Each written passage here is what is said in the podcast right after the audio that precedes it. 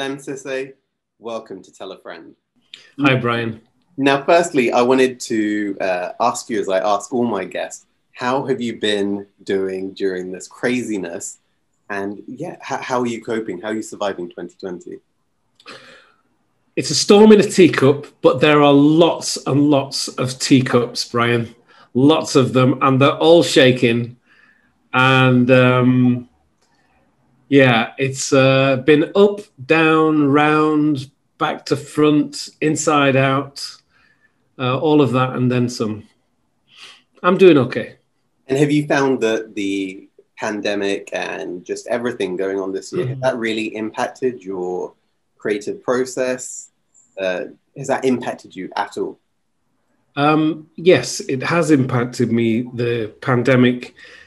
Um, you know, there's no travel. I've never been at home so much for so long as throughout this pandemic. I'm, I'm, you know, I'm, I'm, I'm not at home. Um, normally, I'm, I've got a bag packed and I'm traveling somewhere to get on stage and uh, read poetry or read from my book or give talks or keynote speeches, but but there are no plane tickets, man. So you're you're that way, you're a traveler then. You you like to be Yeah, yeah. All my adult life I've traveled around the world uh, to give um, to work. And um, yeah, it's that's not happening now. So that is one way it's impacted me. Um, in, in, in, in, on the other hand, there's been a lot of work regarding um, uh, projects and a lot of Zoom work, actually. When people say that this is a, a less real atmosphere, this Zoom thing, but I think it isn't. I think it is, this is as real as it gets. As real as it gets. We're in the m- middle of a pandemic, but we're still finding ways to communicate. So, um, you know. You haven't got Zoom fatigue yet. I don't think so. I mean, I don't think so. I, I, think that you have to give the best you can give in whatever environment you find yourself in. And you could say that the stage is quite an unusual environment. We talk about like wanting to be close to people and to feel people and stuff. And that is that is the magic of live events eyeball to eyeball with with the audience or with the stage lights but um but this has something you know whoever's listening to this they're in their own home right now you know so we we are going into people's homes and you're in my home that has got to be something there's got to be some energy some vibe to that i think now, you've been quite busy uh, this year. You've been uh, a judge on the Booker Prize. Um, I have, yeah. Uh, so, give me an idea. What has Lemn Sissay been reading this year? Are you kidding me? I've read, I've read 162 books throughout the pandemic. So that's 162 days. That's about a book a day. It was. Um, so I've been reading everything from The Shadow King by an Ethiopian writer based in America to Evie Wyld's Bass Rock, The Big Yaroo by Patrick McCabe. I mean, geez. How much of these hills are gold is a brilliant book, is gold. How much of these hills is gold is a brilliant book. But um it didn't get through to the to the shortlist. Um yeah, Many books, my friend. now, one of the books that has been on pretty much everyone's uh, reading list was your 2019 book, My Name is Why, and it was the number one Sunday Times bestseller. Yeah. And, um, you know, for, for my audience who may not have come across the book, in it you talk about your your early years, you talk about um, being in the care system, being taken away from your mother, and uh, just that emotional roller coaster of those early years. And, you know, it's a really revealing uh, book. And I wanted to find out from you before writing it, did you did you have any fears about delving into that past? Because usually people don't want to uh, look back at uncomfortable stages in their life. So what was that? What was that like? Well, the 18 years of my life was public record. So there were hundreds of people who were involved in making records and judgments on my development behind closed doors. So I have a pile of files which I received in 2015, which document those judgments over 18 years of age, even before I was born. So my life, my childhood particularly, has been a point of public record. And so I don't see any contradiction or conflict, or I don't feel exposed by writing a book which exposes those records and and then aligning those records with my own personal recollections. That's what the book is, you know.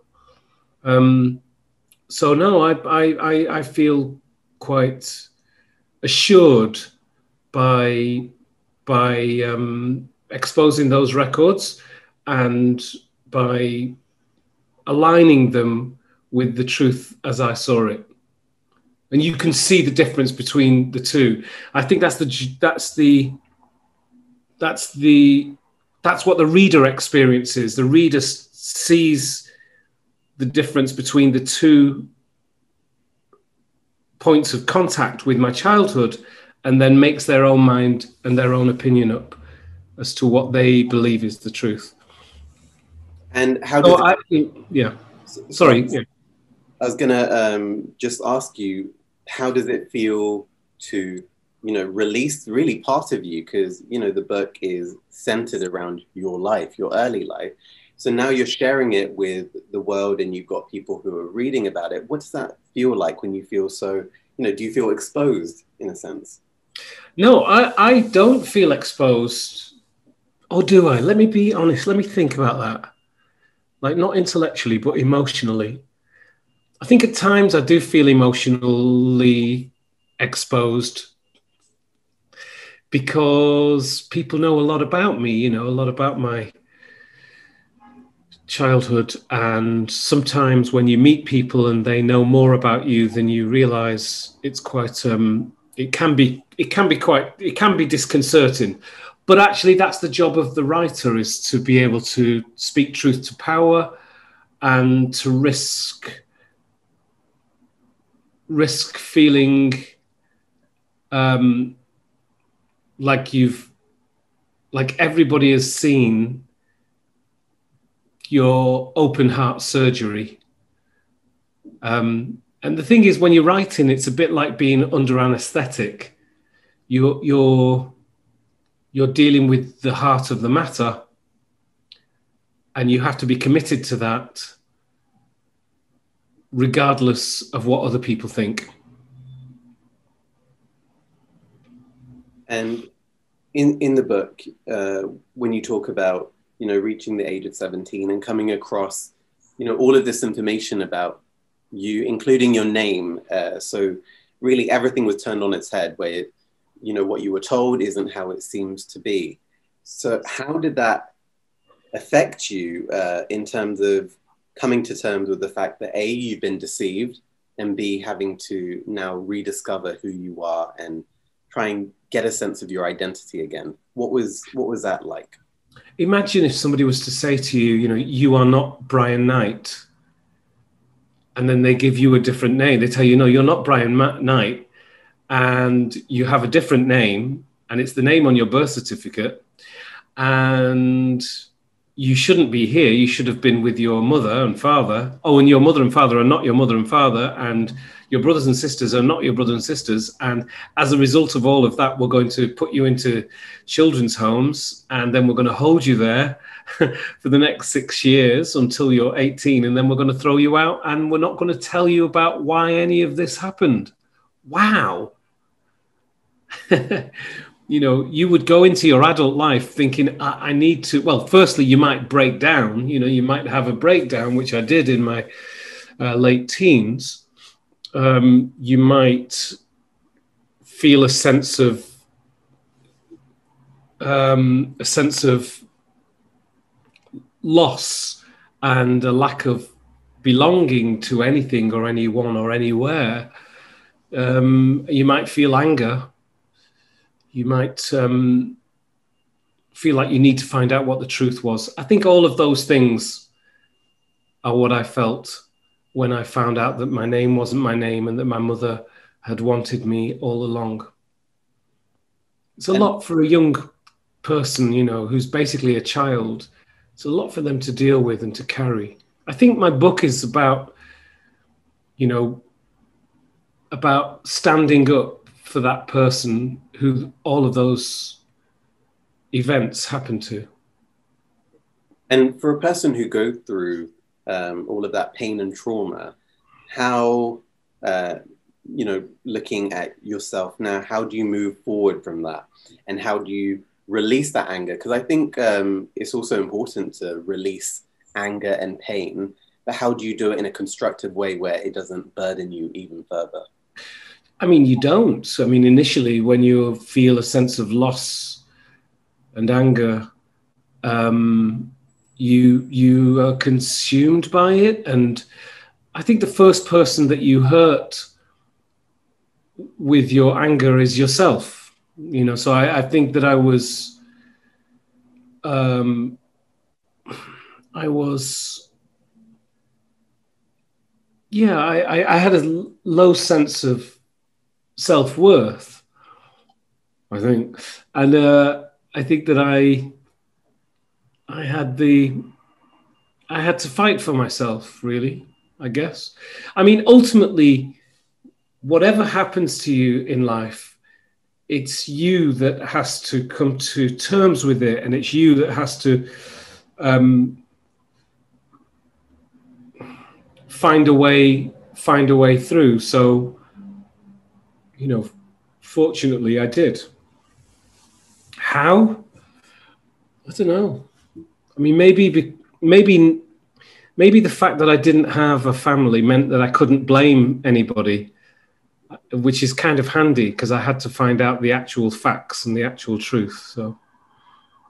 And do you find uh, forgiving is something that you know you're ready to do? Or do you think? Yeah, I mean, forgiveness forgiveness is really important for me anyway. I'm not saying forgiveness for anybody else, but I was surprised that forgiving meant that um, I could release a lot of the pent up anger, I guess, that was in me. I didn't realize that that would happen, but uh, it did. Yeah forgiving the people who have done the worst thing to you feels like an impossible task for a lot of your life. Actually, it isn't. It's within your power. And in fact, it is exercising your power to forgive.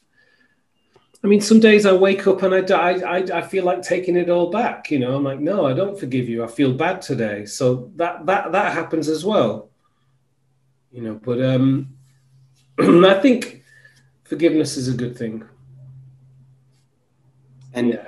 you know what? It, what is it like when um, really the you know the people that cause a lot of this trauma, you know, it's, it's the institutions within you know this country. It's not it's yeah. not so easy as to just simply blame one person. It's kind of a structural issue.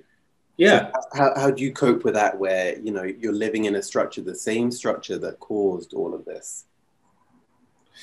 Well, you know, later on today, I will be at a conference for uh, children in care with the Children's Commissioner, and I uh, I believe that change is happening, and so I would rather be part of the change than just looking at the institution as if it is an immovable um, immovable object.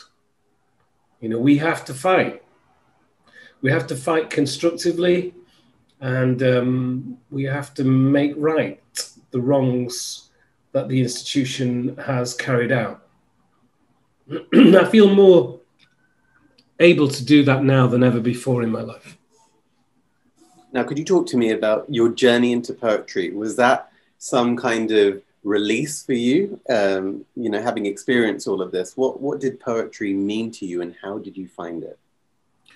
Oh man, I, I was always I always thought of myself as a poet from a very young age, from twelve, and um, uh, yeah, it's just important to find ways of being able to express yourself, which are which are not um, restricted by the institutional concerns.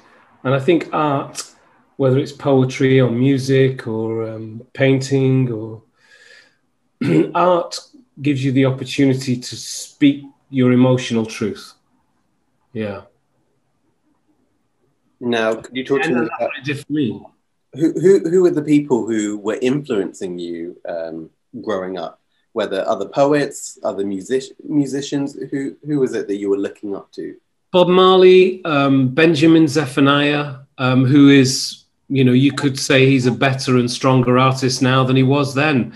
But like me, he had an anger and a fire, and he found that poetry was his way of being able to articulate the complexity of his feelings and his anger um, and it's love as well you know love is i think you find a love for the form and um, and that's not to be ignored actually um, yeah benjamin zephaniah linton kwesi johnson grace nichols john agard james berry um, yeah, all of these great poets, mainly from the Caribbean, actually at the time. Um, and then there's you know the musicians, the Stevie Wonders, um, the Aretha Franklins of the world, whom I enjoyed in music. Yeah. Now it's great to hear you talk about uh, Benjamin Zephaniah because um, back in July I had him on the show. So I'm going to ask you a question that I asked him actually being uh, an artist, a creative person, uh, do you see it as your responsibility to talk out against injustice in society, to talk about political issues, or do you feel that the artist should be able to devoid themselves of that? I mean, I do believe that the artist has the choice to write about whatever he or she wishes to write about. I, do, I have no problem with a, uh, a writer of color writing all their life about trees if they want to write about trees. However, for me, then I think it's important to write about the injustices that I see. I think it's important that a writer bears witness to the times. I think it's important that a writer emotionally connects with um, with um, his place uh, in society. And so, yeah, I think it's my responsibility to fight for change. Now, early on in your career, um, you worked with the amazing Jessica Huntley and her husband Eric Huntley, uh, yeah, yeah. who published your first book. And you know, in this year where the conversation has really been about um, about blackness, about black heroes, especially in this country. I just wanted to talk about these two legends and uh, you know get a sense from you about what was your relationship and what do you remember of Jessica? Well, it was a very familial relationship actually with Jessica and Eric. They were like wise old birds, sort of bringing me into the flock. That's what they did they said, You are not alone. Uh, we would like to introduce you to some people, and we would like you to be a part of something which you've been longing for. And, you know, I used to go down to Bogle Louverture bookshop in Ealing and do readings. And I would, I think I stayed at their house. And Eric came to Manchester and stayed at mine. And they were just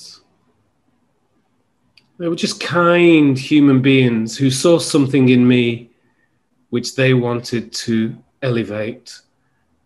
And um, I really appreciate everything that Jessica and Eric did. They were pivotal in my development as a black writer.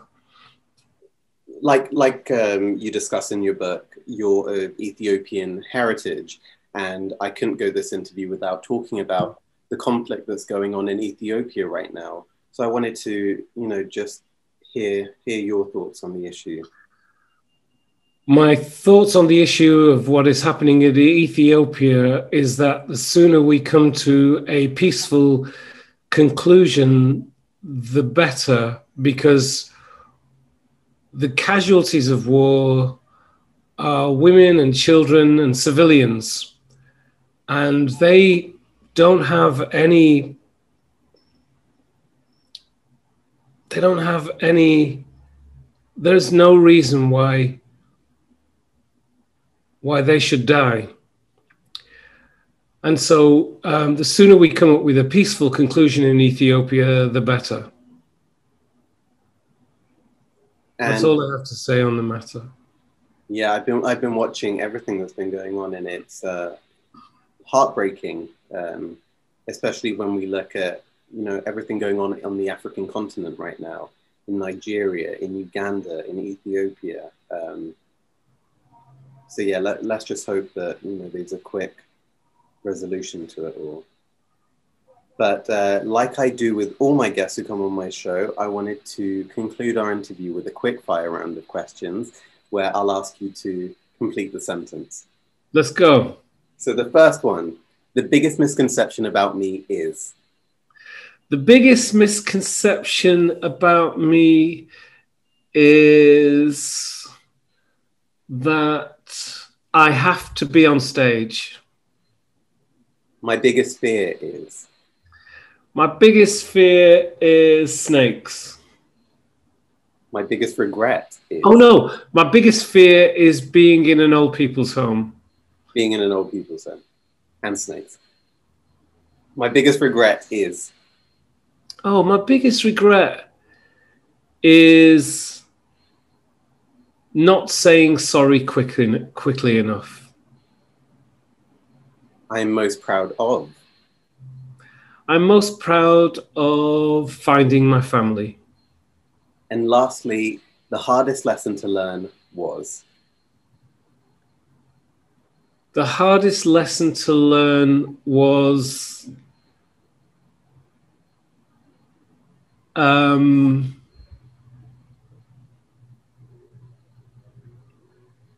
was to forgive.